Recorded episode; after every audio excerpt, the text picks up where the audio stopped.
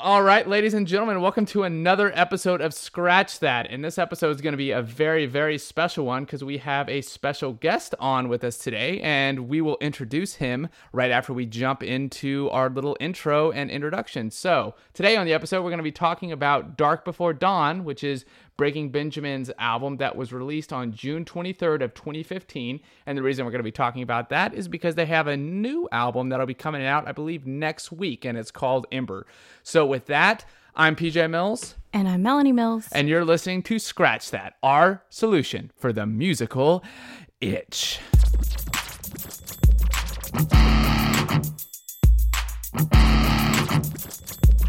Yeah like I said, today we're going to be talking about Dark Before Dawn by Breaking Benjamin. But before we dive in, I want to introduce our very, very special guest.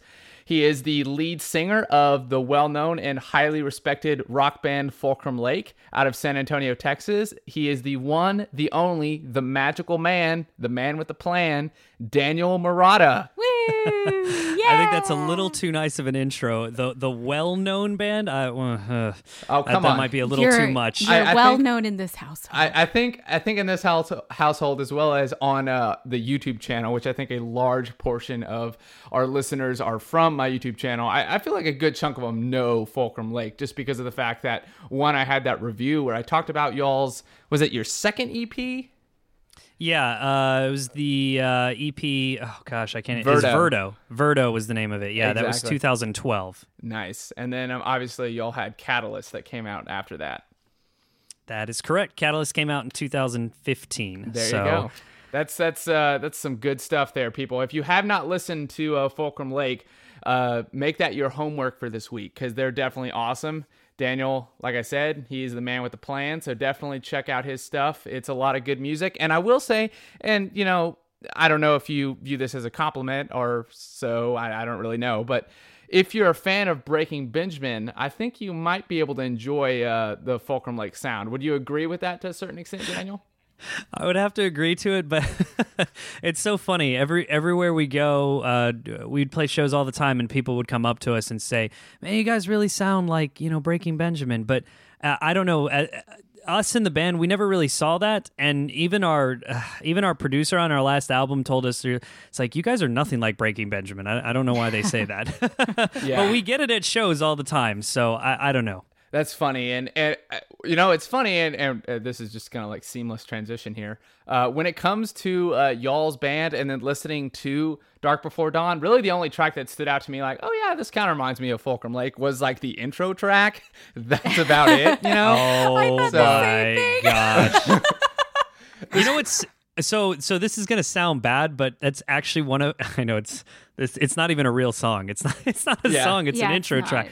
It's like one of my favorite tracks off the album. So oh yeah, it's, it's, actually so really bad. good. It's and, uh, and, and, we'll dive into more details in regards to the album. But I, uh, as we normally do in the podcast, let's go ahead and start out with our one word that we've picked to describe the album in a unique way. Um, and I'll go ahead and get us started off here. Um, the word I chose is rodeo. And obviously, for our listeners that maybe aren't from an area where rodeos are common, uh, we're from the beautiful state of Texas where rodeos happen all the time and they're definitely super popular. Um, but one of the main events at the rodeo is the bull riding.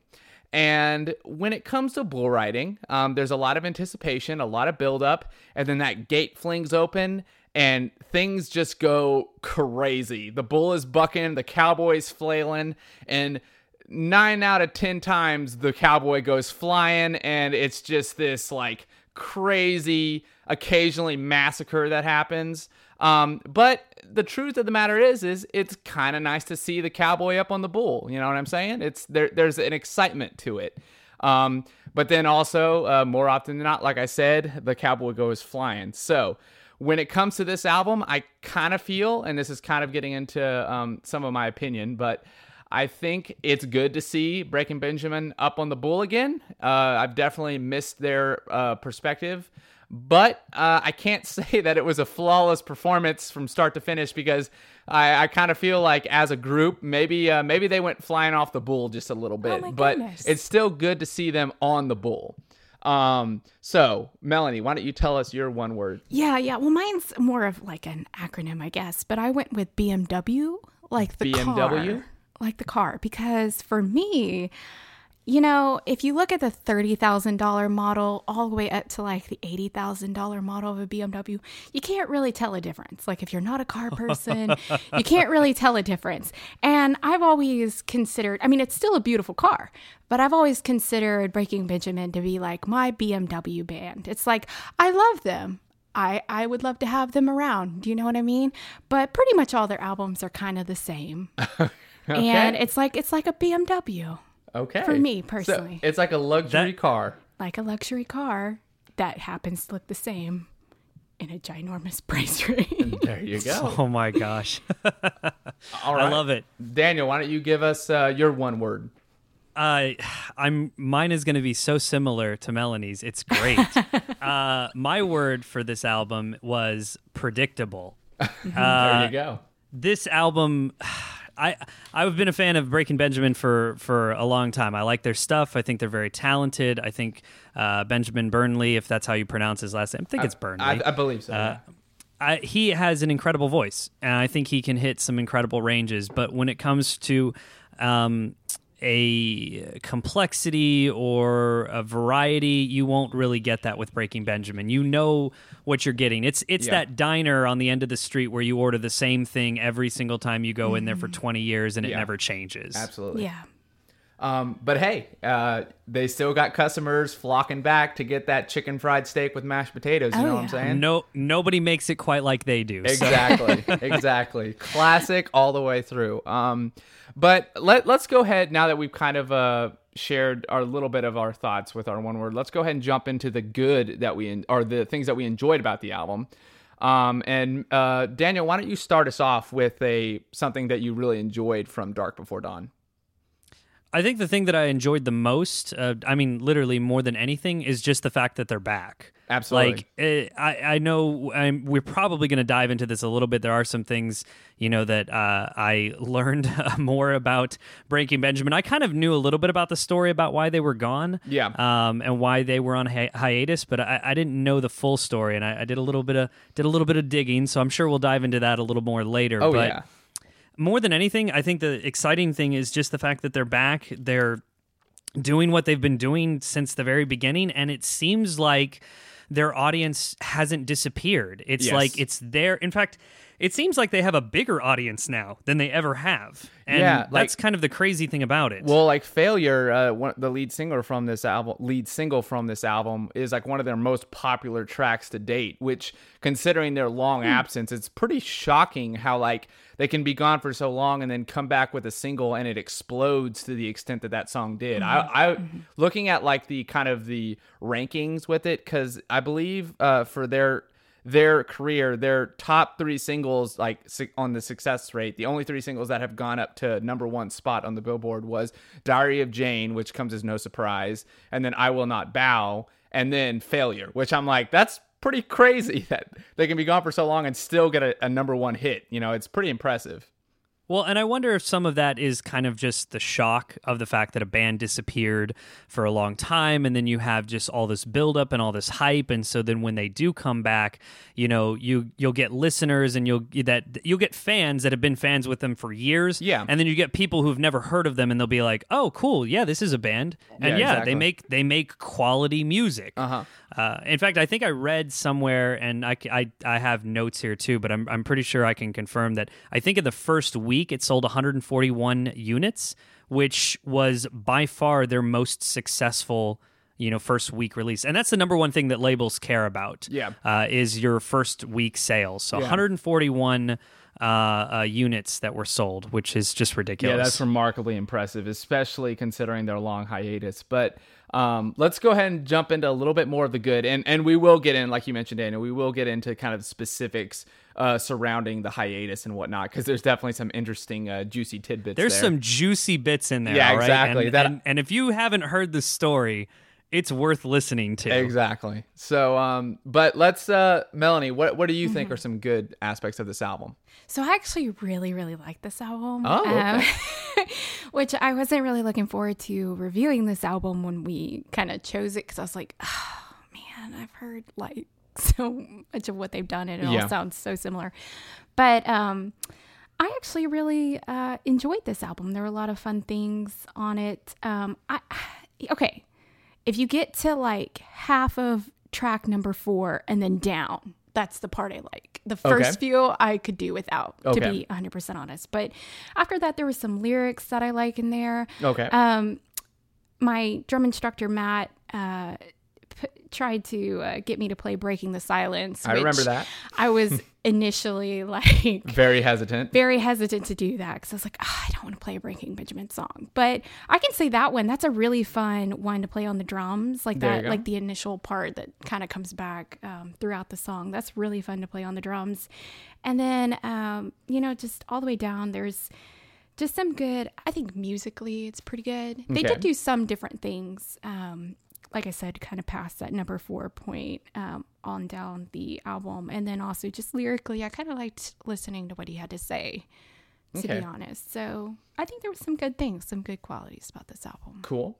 Um, so what I want to go into as far as what I thought was really uh, good and impressive is something you kind of touched on, Daniel, but it's uh, Benjamin Burnley's vocal range.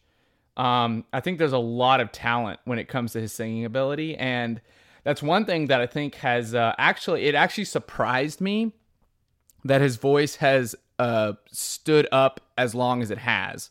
Um, because at this point he's in his 40s and he's still like got that deep growl and he can still sing the high notes and there's a lot of range there that I, very much like a 20 year old exactly. It's very it's very impressive. So um, kudos. but um, I, I did want to highlight one specific track that I really really enjoyed and that's Close to Heaven, which is track six. Oh yeah. Um, I thought honestly that's one of the better Breaking Benjamin songs that I've heard, and it's not it's not necessarily a heavy song. It's no. just the melody of it is really really something interesting, and it's very very memorable. And and I hate to use I hate to use the word beautiful when it comes to a rock oh, band. I, I thought it was very pretty, but well, it's, it. it's, the type of thing that it, it's like when I listen to it, I'm like, this is a very beautiful song, and the, I think mm-hmm. the lyrics really fit it well. But I know, like when it comes to rock groups, and Daniel, maybe you agree with this. I I don't know if beautiful is the word you want to hear when you're listening to like people talking about your music. Like, oh yeah, that song is beautiful, you know. But on, on the contrary, I actually like the term beautiful. I think right. that's a great term to use because you have to think about it this way from from an artist's perspective, and, and, you make art yourself. You know, you do this podcast, you do videos and things like that. Anytime you, you, make something creative, uh-huh.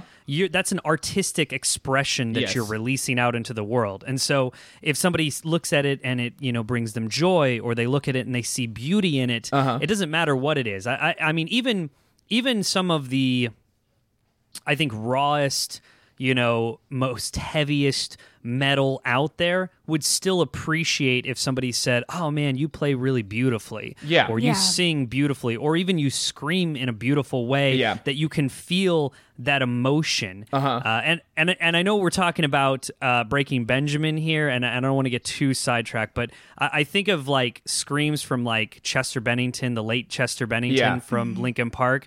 A lot of people would describe his screams as beautiful because they could hear like other voices and aspects in there, and yeah. I think I think Benjamin or Ben, I guess as he as he formally goes by, I, I think he really does uh, uh, hit some of those notes at times. So yeah, I, I, I don't think uh, whether he's screaming, singing. I mean, he he definitely has a very unique voice. Yes, that um that uh, I think you could portray as beautiful.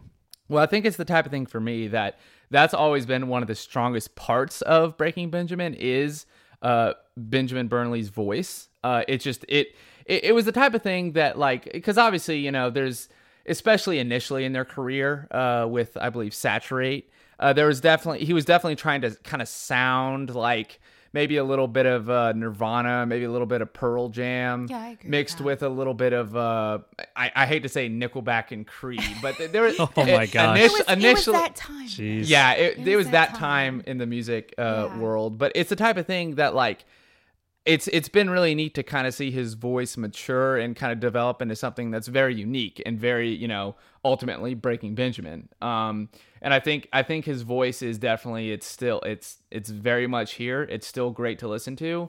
Um, and yeah, I I think uh, I also really enjoyed Ashes of Eden. Um, I thought that song really displayed his voice in a good way. And I think that's probably the best expression of his voice on this album. Yeah. Without a doubt. And- in fact, we were listening to it in the car uh, the other day, and my wife leaned over and asked me, and she said, Is that his real voice? Because that doesn't sound like a real person's voice. Yeah. And we had to go and look up a live acoustic version of it. And Yeah. obviously, in today's technology, they can alter your voice even in a live performance.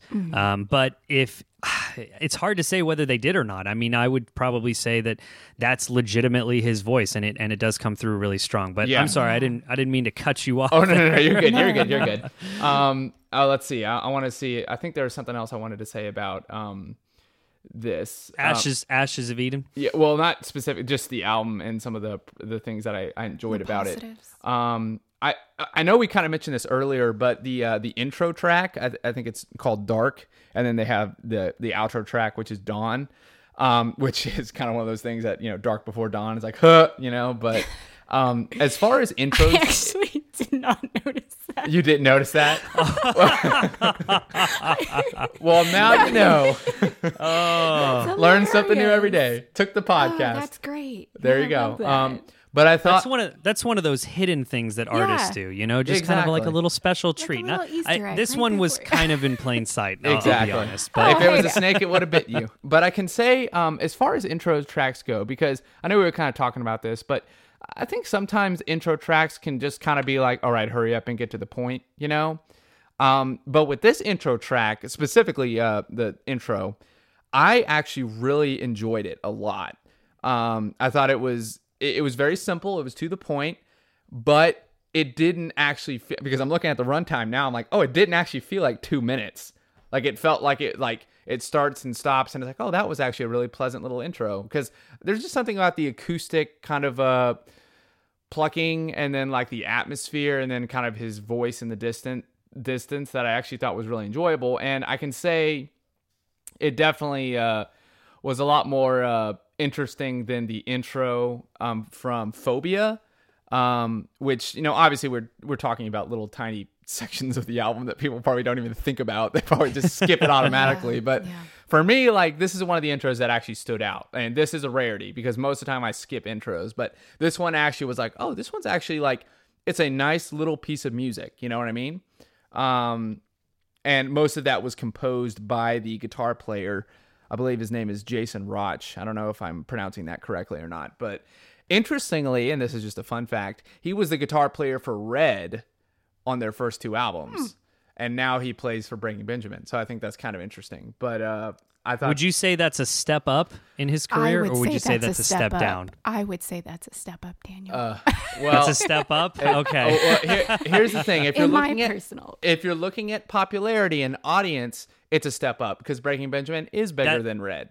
Um, yes, no, and I get and I get that. I think any I think most people, even people who listen to your podcast, Yeah. could probably agree that Breaking Benjamin is much more popular. But that wasn't necessarily my question. In your eyes, Yes. is it a step up or do you think it's a step down? Well, okay, here's the thing. My personal opinion is I've always personally preferred red. And I know this is the type of thing that this is kind of a rabbit trail, but the truth is, I, I, feel like it's hard to talk about Breaking Benjamin without bringing up red because there are so many similarities between the two. That's and, fair. And and honestly, they've collaborated before in the past. Um, Yeah. But it's the type of thing because they do kind of have similar singing styles. I would say Michael Barnes is maybe a little bit uh, more flexible than Benjamin Burnley, but both of them have really great voices. They kind of scream in a similar fashion. Uh, I think obviously Red obviously um, kind of pulls more from strings and orchestral uh, elements and whatnot. Um, but you know, there's occasionally moments where Breaking Benjamin dives into that. But for me personally, I've always really enjoyed Red, but um, I do enjoy Breaking Benjamin. But yeah, no, I, I I think if I'm being honest, it is a step up just because of the obviously the band is bigger and you know the the new album is kind of taken off to a very significant extent and i think if if i'm being honest he's probably in a pretty happy place so i'm i don't think he's uh got any uh upset feelings over the whole thing no, I don't think he has any regrets either. I- I, Um, Exactly. think I think if if you're playing in front of uh, you know 500 people versus like 10,000 people, Yeah. I think I'd take the 10,000 people. there you go there you go It's just This is this is this is a, a fair assessment. Um, and I want to get into one more positive um, in regards to the album that I enjoyed.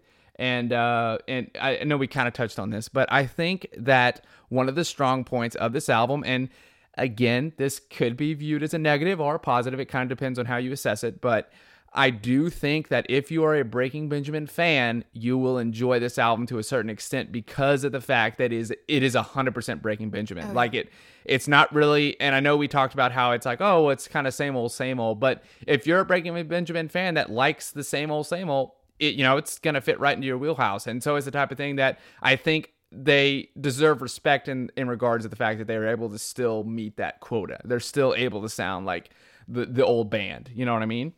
Um, and so that's that's the last positive I have on here. Um, so let's go ahead and jump into uh, the maybe the things we're not so crazy about. But before we do that, um, Daniel, I wanna I wanna cover kind of the uh, the history of Breaking Benjamin before this album and kind of all the drama that went down.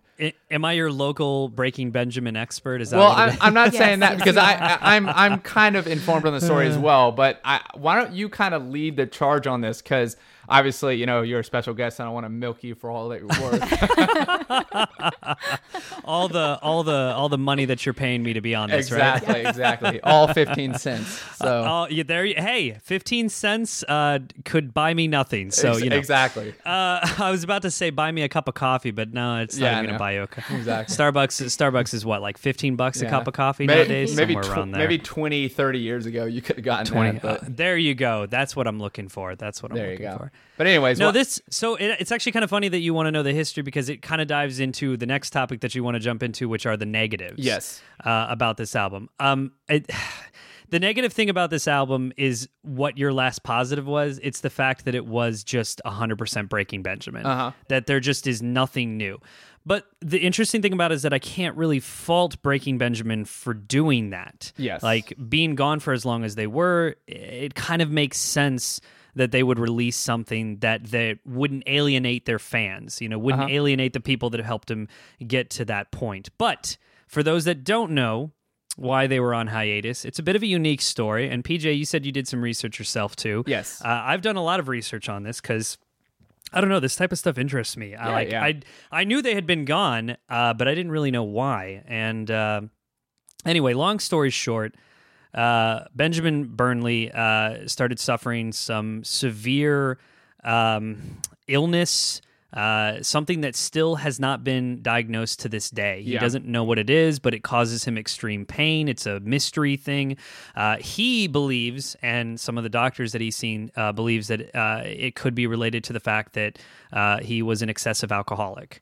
Yeah. And He's mentioned many times in interviews that he wished he'd never touched a, uh, uh, uh, single drop of alcohol. In fact, this new album that's coming out, I believe, is the first album that he has said that he did not have any alcohol influenced. The, the Ember one that I'm referring to, the one that's coming out this year is the only album that I believe didn't does he has not taken a single drop of alcohol during the entire writing process. Okay, I thought but, I thought, and I could be wrong, but I thought they said that about Dear Agony, but it may have been like oh, excessively. I'm sorry, you are correct. I think you might be correct. I think it might be Dear Agony. Oh, zing! I'm sorry. Gotcha. I you you okay? So so come on, I gotta you know see you're you're my fact checker. Yeah, all right. Keep, keeping, you, keeping you on your toes, Daniel. No, the so the the story that I know is that uh, during a during the middle of their tour, uh, he had uh, some issues with this illness and they had to end up canceling the tour. Uh-huh. Uh, when they returned, um, their records was asking for two new master recordings and they were also asking for a greatest hit, uh, hits album and they sought to uh, uh, get permission to release uh, new versions of a couple of different songs. Uh-huh. during that time frame, the guitarist and the bassist for the band did grant that permission to the company and in return, the uh, record uh, label paid them each $100,000 as a result Ooh. of it. Uh, Burnley then later uh, filed a lawsuit against them, yes. saying that he was never made aware of the actions. Uh, that he did not give his consent nor permission, and he uh, counter or he filed a lawsuit against each of them for two hundred and fifty thousand uh, in punitive damages, and um, uh, as well as a few other things. I, he basically was trying to get everything back that they could have ga- possibly gained Yeah. from giving permission without him giving permission. Yeah. and this went into a serious legal battle Yeah. that tied up everything for Breaking Benjamin for a long time. They were going back and forth saying, no, he knew about it. He was saying, no, I didn't. Uh, in the end, the lawyer for that was representing um, uh, Benjamin Bur- uh, Burnley had stated that the only thing he really wanted was he wanted the name and he wanted to be able to continue making Breaking Benjamin music. Yeah. He just wanted to be free of the entire thing. I, I don't think that he ended up getting any money, but there, as far as I know, there's no information in regards to that. They settled it out of court, so Yeah. it was never a, a finalized uh, uh, court case. And so then came the new process of you know building a new album and and starting over again without your you know two main instrument components your lead guitarist and your bassist and shortly after that the drummer left the band as well citing creative differences uh, in moving forward. My guess is is that all that tension that was there from before just wasn't good for anyone. Yeah, you exactly. know so probably probably weird Definitely. probably weird probably weird for the guy who's like ah my parents just got separated who do i go with Exactly. so Now, Uh, one one thing I think that is interesting, and, and I, I kind of want to ask your opinion, Daniel. Um, sure For me, and I remember talking about this uh, with a friend of mine back in the day, but I remember when all this was going on, um, and then there were kind of whispers before Dark Before Dawn came out that Breaking Benjamin was going to be releasing new music. And I remember a friend of mine was like, "Oh, it's not going to sound the same. The bands all broke up and stuff like that." But I was, um, and I'm not trying to pat myself on the back when I say this, but I was saying like, I kind of think Benjamin Burnley is Breaking Benjamin. Like, I think he is the voice and the writer and Yeah. everything creative with the band. So I'm like, if he's there, I think it's gonna still be Breaking Benjamin. You know what I mean? I think that's a great observation, and, and to be honest with you, I, I maybe I misspoke in stating that you know they wouldn't be able to have any sort of direction or anything like that without having you know your bassist or your lead guitarist. Because I, I agree with you. I think what makes Breaking Benjamin Breaking Benjamin is Benjamin. Yeah, exactly. I know I said Benjamin three times, but that is the truth. He really is the key component in, in and the sole, you know, uh, driver of the train, which Yeah. is kind of leaning into my negatives. It kind of scares me of what their future could look like. Uh-huh. Uh, just in terms of even like his apparel, I think Benjamin Burnley lives in the late '90s, early 2000s. I don't.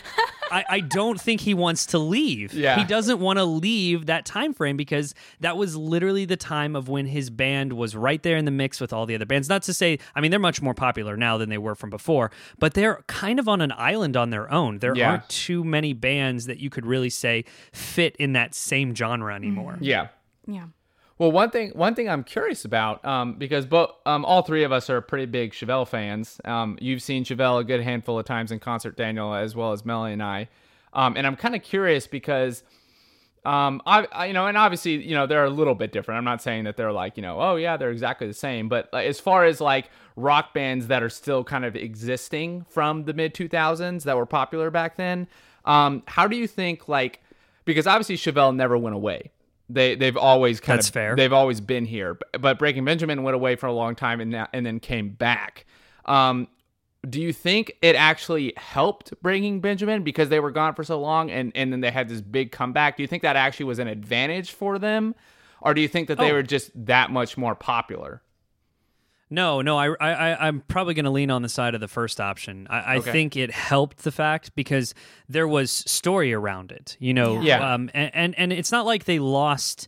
I don't think they lost anything with their label. I, I know that Benjamin Burnley um, produced uh, Dark Before Dawn, and I know he's producing Ember. Yeah. And in his and in his own words, he's like, I didn't do anything different on these albums than I did in the other albums. He Yeah. said, so I don't really understand the whole producer credit, other than the fact that maybe I should have been getting producer credit for all of our albums. Yeah, I, well, that's I, Yeah. I remember reading that and I was like laughing because I'm like, so you're telling me that you basically do everything? so I, I think he does. Yeah, that's exactly. the thing that's Yeah. It's I, and That's I, a- I buy it. I buy it hundred percent, and I just think that's funny because it's the type of thing that like when you look at the producer credits on their past albums, it's like definitely not Benjamin Burnley. I'm like, well, okay, who's this guy? Like, I mean, he's clearly a well known producer, but I'm like, what was he doing? You know, was he just like listening to the songs and being like, all right, that sounds good? You know? You know even even even though he he writes probably the majority of everything that's that ends up on the album uh, i i still am surprised in a way that they were able to capture that sound again. And and, and it's not like it's a very difficult sound to get to. I don't yeah, think i yeah. think he's very smart about getting there. But i mean even for myself i, I don't want to sound like i'm tooting my own horn here but even for myself the the project fulcrum lake you know all of my band members that i've ever had have always kind of told me and and and they see it as my project because I'm, you know, the the one who handles all the social media behind uh-huh. the scenes. Mm-hmm. I'm the one who usually initiates, you know, new song, uh, uh, new songs and, and new, you know, ideas that we're looking at. But I have to say that certain songs on our albums wouldn't be what they are without the other members because yeah, yeah. they contributed so much to them. And so, even though I feel like I'm kind of the soul behind the band, there's no way that I would be able to produce the same quality or the same, uh, even quantity, if you will. Not that we've released that much, but you know, even the same quantity without you know the other members. And so that's that's what's kind of unique, I think, is the fact that they were able to capture that sound again. Yeah, absolutely. Um, I definitely agree with you on that. Um, but um, and I know I know we kind of uh, we veered off when it came to the story and whatnot. Um, and I want to jump back into kind of uh, maybe some more negatives in regards to the album.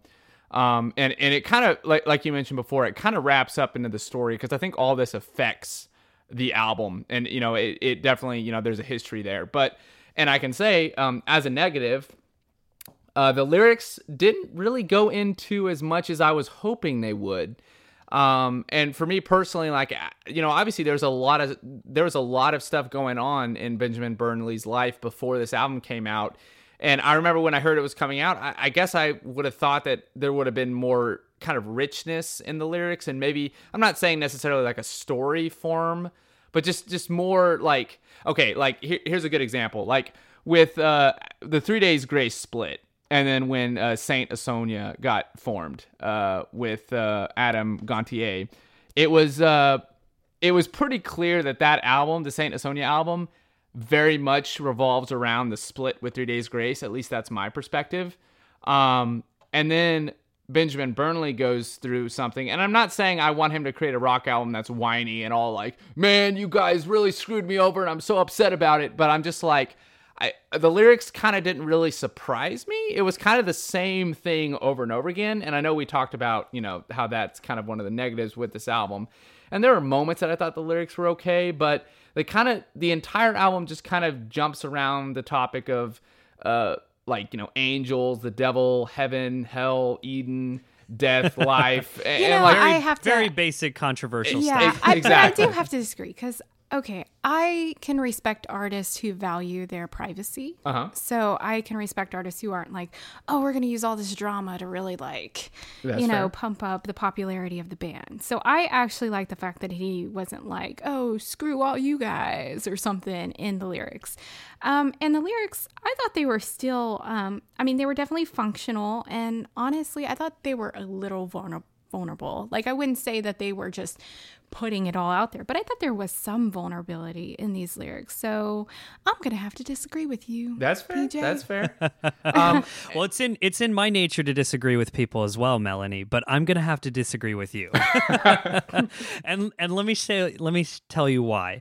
Uh, Benjamin Burnley has never been afraid to talk about his problems. He has many phobias that he, which is why they have an album called Phobia. Yes. He's afraid of the dark. Yes. He's afraid of flying, so they've never actually flown and gone on tour to Europe. They take a ferry boat to go between the United States and Europe. If you want my perspective on why I think you didn't hear anything about it, I think it really just had to do with legal stuff. That's he was true. so sick and, and I could be wrong. I, this is just my interpretation uh, as an artist because as an artist, you want to talk about those things because yeah. that's when you find the true form that that rawness yeah. that brings forth uh, what you described earlier as beauty. That's only found when an artist is giving everything that he has, and sometimes mm-hmm. artists can be very cryptic about it. Yeah. that's why Pete from Chevelle, you brought him up earlier he doesn't tell what all of his songs are about. He doesn't yeah. say what they're about. he didn't that. even Say that again. I love that about him. See, that's great. But see, he's still getting it across. Mm-hmm. Whereas with songs with Breaking Benjamin, I, I feel like they're very black and white. You can you know exactly what he's talking about for the majority of the stuff. And I feel like he just went with a safe album. And and PJ, you said that you don't feel like that emotion is there quite like it was on the other ones. I think it's because he was talking about just basic stuff. Yeah. He wasn't diving into his phobias. He wasn't diving into his problems. He was just talking about generic stuff that all people deal with. Well, I and, and I think it's the type of thing that, e- like, even with you know phobia, which I, I think for most people that is the album that, like, if if they know about Breaking Benjamin, that's it's a good chance that that's.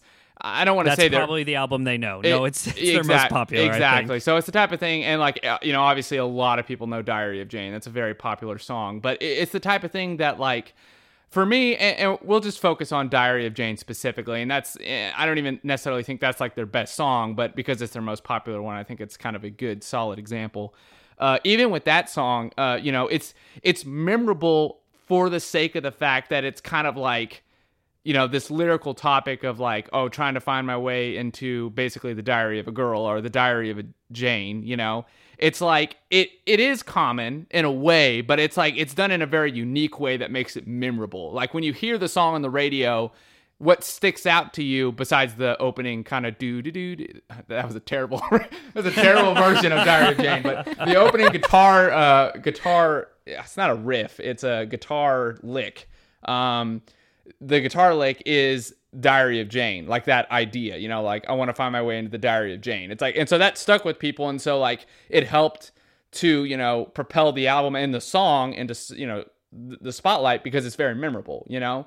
Um, with um, Dark Before Dawn, there there wasn't really a moment that stood out to me as like a a memorable kind of lyric that really kind of had a punch to it necessarily. Yeah, but I mean, I got to be honest. So after reviewing the uh, Three Days Three Days Grace. album, where the lyrics were horrible, this was like such an upgrade for me. So maybe Oh, yeah, that's yeah. why. No, no, no, no. I, I agree. maybe this is better than the Three Days Grace album. I am like, oh, I'm- much I'm better. glad this isn't an episode about Three Days Grace. I would rip them apart. yeah, not a big Three I Days Grace fan. hate their lyric writing. It was pretty terrible. Like But- this last one was it was pretty hard to listen to. Like it was super cringeworthy. But this album, I'm like, okay, I could have this on in the car. It doesn't bother me. There you go. Do you know what I mean? Yeah, With Three yeah. Days Grace, I'm like, you can just you can't just not hear the lyrics. Like you are stuck. Well, they're like forced down your throat and they're terrible and you're just like, oh, get them away. Yeah. Go away. Well, you know, they they ain't what they used to be, is how I like to put it. But you know, obviously for for those listeners that haven't listened to the Three Days Grace review, I recommend you jump on over and listen to that because that is a that that review is rich and full of uh, fantastic It uh, a good time. contributions from the beautiful Melanie Mills and a myself in regards to our love and admiration for that album. um, but anyways, uh, another thing um, in regards to the album that I wasn't necessarily crazy about is, uh, and I know, let's see here, um, is is the production work, and I know we were kind of talking about the fact that Benjamin Burnley produced this album and you know played a major part in all their albums, Uh, but for me. I, I don't- know. I and maybe this been me being super critical, but I honestly think from a production standpoint, this might be one of their most boring albums, strictly from a production standpoint, because and I know this seems harsh, but the guitars bored me, the drums bored me, the bass bored me. There was not there was no moment on the album that any of the instrumentation really grabbed me. Like we mentioned before, the best part was his vocals. That you know, his voice sounds great, but the instrumentation was just it just kind of it, it just kind of existed. There was nothing special about it. And they've had albums where the guitars have a punch, the drums have a punch, and for me personally, it just wasn't on this album. You know, I And- don't I don't think that it's that they don't have a punch. I just think that we've heard it, this all before so many times. I think we're just all ready for something Okay. a little different. So I I I mean, don't that's fair, but I, I- see, when when I think of like, now I'm trying to think of a specific example, but okay. So Honestly, I- you could pick any album from like the last what five years, and the production quality. I- I mean, the technology that's out there now has completely changed. Yeah. people are finding new ways mm-hmm. to create new types of tones, and that's why. I mean, ultimately, if I were to you know say what my final thoughts were on this album, I would say that this album gets a pass just because you guys were gone for a long time. You didn't want to alienate your fans. So, from a production quality, I, I feel like it fits very similar. This could have been released back when Phobia was released, and it would have been perfectly fine. No one would have batted an eye at this. But the fact that it was released in what? 2016 right or, or i'm sorry what it what no it was it was I'm sorry, 2015. 2014 15. 2015 i'm sorry so 2015 i mean the if you think about it I, I'm- can't think of a single album off the top of my head right now but if you think of any other album rock album that was released during that time period just the quality and the tones and the production value is just so much higher and maybe it's just because benjamin burnley really was in the driver's seat But and but but here's the thing, and it's it's I'm not necessarily specific. Like when I say production and instrumentation, I'm more talking about like I'm not necessarily talking about like oh how everything sounded from a recording standpoint. I more just mean like the like the the riffs and the just the you know the drum patterns and stuff like that. Because like for me i think like okay like obviously diary of jane like we mentioned before that opens up with a you know a memorable little guitar riff. There's not really any memorable guitar riff or anything guitar related. The only moment on the album that really stood out to me from a guitar perspective was the opening the intro track um and that and that obviously there's not really any singing. It's just You that. know, it's I just could a have, lot like- of well i was just gonna say a lot of the guitar work is is just kind of like you know your run of the mill power chord progression or just something like that. Lackluster. I- exactly. It just it left me kind of thinking like, oh, I mean, they've had like unknown sol- unknown soldier from uh from Phobia. That's another uh Breaking Benjamin song that has kind of a memorable little uh, riff attached to it. And I'm just like, and again, I'm not trying to be like, dude, where's the riffs, bro? But I'm like, there just wasn't a lot of memorable moments from a.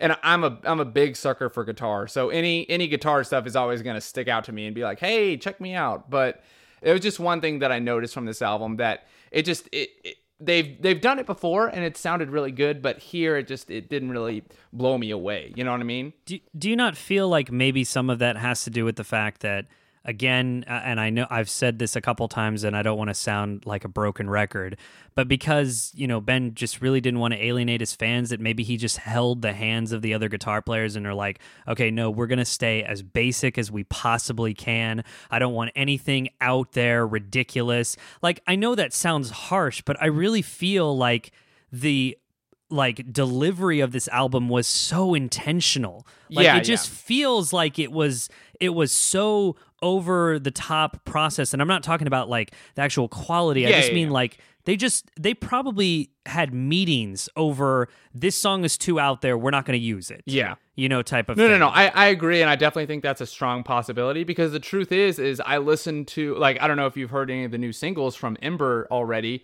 but I I. I, can say that a, a couple of them have stood out to me as like, okay, this is more interesting from an instrumentation standpoint. So I think you have a good point when you say that there's probably a lot of control going on with Dark Before Dawn. Um, again, though, it's I, I think it's the type of thing that ultimately I think it was a safe move. Uh, but you know, I'm all about taking a big gutsy step forward. You know what I mean? So like, I, I get it, but then also I'm like, hey, I'm re- I'm ready for some gutsy Benjamin. I mean, I agree Benjamin. with that. I, I think they're at a point in their career where Yeah. they probably needed to try that. I, Yeah, I, yeah. And I- I'm and not they will. disagreeing with that. I'm just saying. I mean, I don't think that the album was as bad as yours. Oh no, no, I don't I don't think it's horrendous by any means. I no, I think it has some It's really like- strong. Points. So it's a little radio friendly. So you know, old fans are gonna like it. yeah, yeah. Okay. I mean that's fair. So it's not risky. That's fair. You know, That's fair. I, and it's again, I'm not. fairly I'm not saying like every album needs to be this massively risky business that could pot- potentially alienate fans. It's no, that's not what I'm saying. I'm just saying that this was like if this was a chess move, this would be moving a pawn forward. You know what I'm saying? That's so great. That's that's perfect. That's a great. Oh, I love that analogy. That's perfect. Yeah. Me- and Melanie, I hope you understand. Even though I have a lot of negative things that I'm saying about this, I still like Breaking Benjamin. I still think there's songs off of this album that are redeemable. And like I said, I give it a pass. Like I- I only give it a pass because I just really felt like they were just trying to be as uh, predictable as possible. Uh-huh. And Eh, it, it, it, like I said, it just it comes off in a way that as a if you're if you're I, I am not going to say I'm a diehard fan or like I'm a true fan because I don't believe I am. I don't listen to them on a on a very regular basis, but every now and then I'll, I'll pop one of their tracks and listen to it and be like, oh yeah, I remember the times when I used to listen to this when I was a youngling. but when it yeah when it comes to this I, I think the thing that just that that hurts as a fan of music is just feeling like it was so intentional mm-hmm. that it doesn't it feels like it loses some of the artistic quality. yeah. I mean it was definitely but, a safe album for sure. But i mean I, I understand what you're saying daniel. Like i do. I just you know when we live in an era where i don't feel like there's a lot of real rock music being made, I I can't hate on them too much for oh, this. yeah, yeah. You know? That's fair. No, that's very fair. Everyone is is so over over processed and and has so many different electronic effects and and all sorts of weird things. So yeah, I would have to agree with you on that. I would have to say that uh, in today's day and age, you're you're not going to find anyone who quite makes rock like Breaking Benjamin. And I think that's probably why, even though this was a very safe move for them, I think that's why they had such a huge spike in popularity again. Is that yeah. Mm-hmm. there's such a, a small group of people. And, and honestly, I think bands like Breaking Benjamin and Chevelle are going to be like uh no, i'm not i'm not putting them on this level so so hear me out here but i think they're like the bands like guns n' roses or they're a band like um, why is the other one? The rolling stones? That's the other one i was thinking of where their generation and all those other bands just disappear. Nobody hears from them anymore Nobody listens to them anymore unless they're just listening to the classics. Yet these two bands still keep making the same type of music and they keep releasing new albums once every five or so years. That's what I see for the future of bands like Chevelle and Breaking Benjamin. They're the lost children, if you will, from the 90s uh, late 90s post grunge early 2000 new age rock that just doesn't really exist anymore. And there really isn't that big of a market in the same way that there was then. Yeah, yeah so and, and and i think they're going to be doing that forever. And and three days grace would have been right there with them if their singer just didn't suck so. This is true. This is true but out of curiosity, do y'all have any more things you want to input I in regards to the album? Or? I do. Okay, and I hope I didn't away. knock my cord out again because I keep leaning back to laugh and I keep knocking my cord out. Um, I would like to say I could have done without the first three tracks on this album. Okay. Because I was just sitting there, and especially the Failure and Angels Fall, I was like, I've heard this before. Like they sounded almost identical. Oh yeah, remarkably similar other to like, their past stuff. Almost identical. I'm like, so there's different lyrics, but musically it's basically the same yeah. song. So that was interesting. And then also I felt like um there were some a lot of the songs on this album were really long. Like if you look at yeah, the no, length of them, they're yeah. like higher three minute, four minute a good range. Chunk of them are in the like the majority realm. of them. And I remember sitting there while listening to it, and even the songs that I did enjoy and appreciate, I remember sitting there going, when does this sucker end? Because we're like two minutes in and it sounds exactly like we're not going anywhere. It's exactly the same. Yeah. We've already had all the little tricks pulled out of the bag, you know, like we're just sitting here waiting for it to end at this point. so, so, I harsh. will say that. Oh, wow. And she just said it's not a bad album. it's not that bad, but it is like, okay, all right, this is getting a little repetitive. I think they could have maybe shortened a lot of their songs. I don't think that the majority of them needed to be like four minutes. Yeah. You know what I mean? I, I well, think, I can I say two minutes or so. you know, and I hate I hate to bring Three Days Grace up again, but that is one. Oh, here we go. That is one thing I actually think we brought up in the last in that episode that I actually think is a strong suit of Three Days Grace is the fact that they do tend to keep it short. It's a short to the point rock mm-hmm. song. Uh, Breaking Benjamin, Red not so much. They like to draw things out, you know? Um, that's kind of like a new style, though. I mean, that's the thing about. Uh, so it's not that they're not incorporating anything new. The difference between them and other bands that have come along that have introduced those longer style. Uh, when I say new, I, obviously, if you go back to like the '70s and '80s, they had six minute, seven minute tracks. Exactly. I mean, Metallica songs are like ten minutes long. Exactly. So. I, it's not when I say new, I'm talking like the the artists that are out today that are releasing stuff are releasing five, six, maybe even seven minute tracks. The difference Yeah. is is that they're actually taking you on a journey. You're going somewhere different throughout the song, so it doesn't feel like you're hearing the same thing. Breaking Benjamin, Red, they just drag these things on for so long, and you're right, your ears aren't listening to anything new. So Melanie, I'm gonna have to agree with your point there. I I think at a certain point, you you get to the point where you're just like uh, when is this over? When does the next song start? Yeah, Uh, that's that's fair. That's fair. Not every band can be as uh, progressive as Red, but you know what I'm saying. I'm just kidding. Oh my!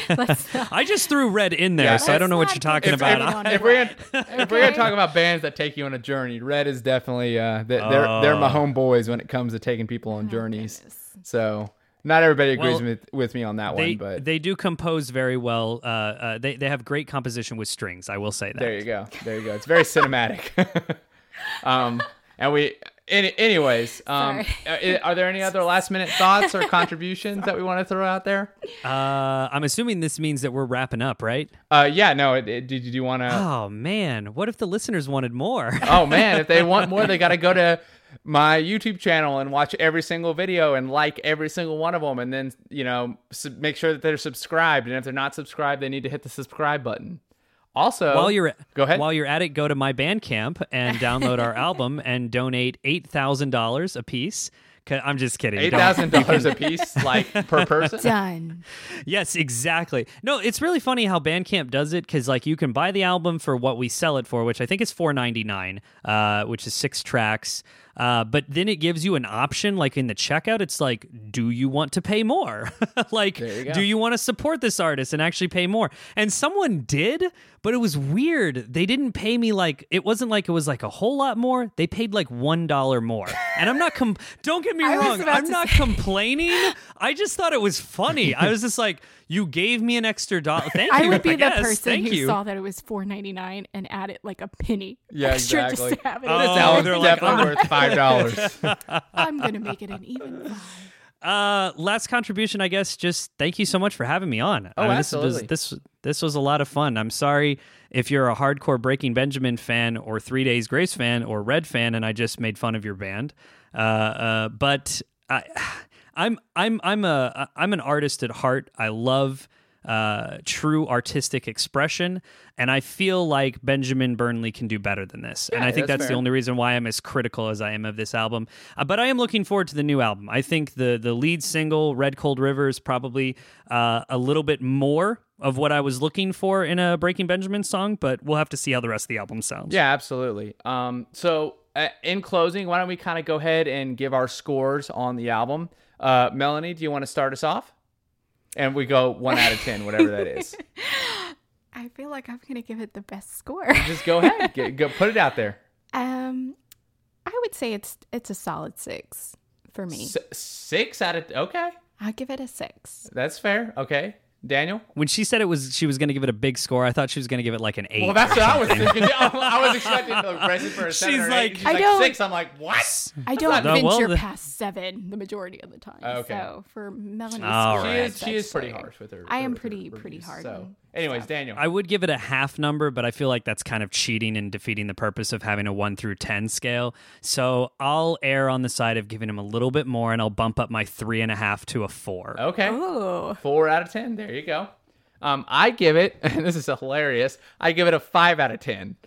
So we're like all right there in the middle. Um, so thank you so much for coming on uh, this episode of Scratch That. And for those of y'all, like you mentioned before, if y'all have not listened to Fulcrum Lake, please check their Bandcamp out or check them out on Spotify. Check out their music videos.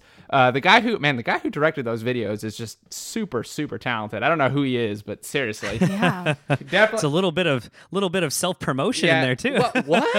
What? what? Anyways, thanks so much for being on the podcast. And hey, guys listening, uh, please let us know what what you think about us having special guests on and stuff like that. I definitely want to try to have more people on, and I've been talking to more individuals and whatnot. And I actually would love to have uh, people that have already been on return to like maybe have conversations about uh, aspects of the music industry and whatnot.